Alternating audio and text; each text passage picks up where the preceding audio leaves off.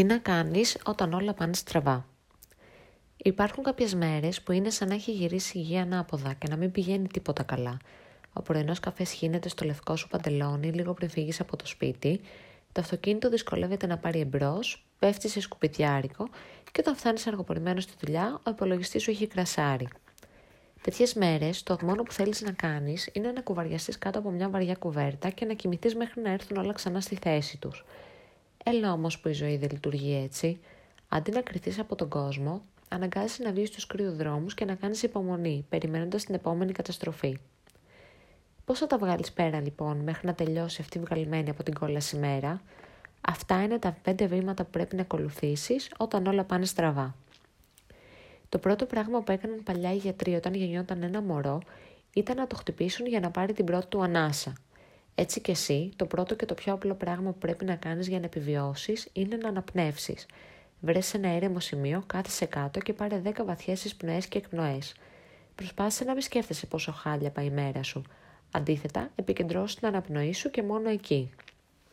Η πρώτη μας αντίδραση όταν κάτι πάει στραβά είναι να το χτυπήσουμε, κλωτσίσουμε, πετάξουμε, πράγμα το οποίο μετανιώνουμε αμέσως μετά.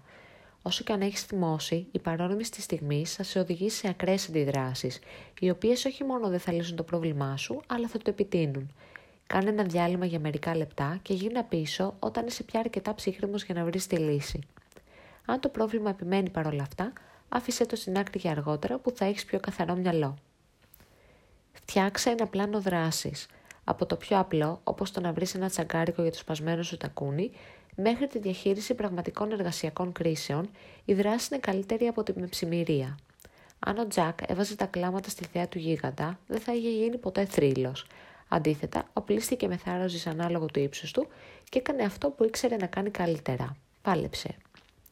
Σταμάτα τις αρνητικές σκέψεις που σε οδηγούν σε ένα downward spiral. Επειδή μια μέρα είναι κακή, δεν είναι κακή όλη η ζωή. Δεν γίνεται να έχει λιακάδα κάθε πρωί, κάποια στιγμή θα βρέξει. Είτε θα βρεις τρόπο να προστατευτείς, είτε θα γίνεις μουσκεμα. Μην ξεχνάς το πιο βασικό. Αυτή η κακή μέρα δεν είναι η υπόλοιπη ζωή σου. Όλα είναι προσωρινά. Αύριο ξεκινάει μια καινούργια μέρα και όλα μπορεί να είναι διαφορετικά. Σφίξε τα δόντια, οπλίσου με υπομονή και βγες στη μάχη. Κάνε το καλύτερο που μπορείς να κάνεις και αν χάσεις τη μάχη υπάρχει ένας ολόκληρος πόλεμος για να κερδίσεις. Λοιπόν, εσύ τι κάνεις όταν όλα πάνε στραβά; Μπες στο littlehopeflags.com και άφησέ μου την απάντησή σου.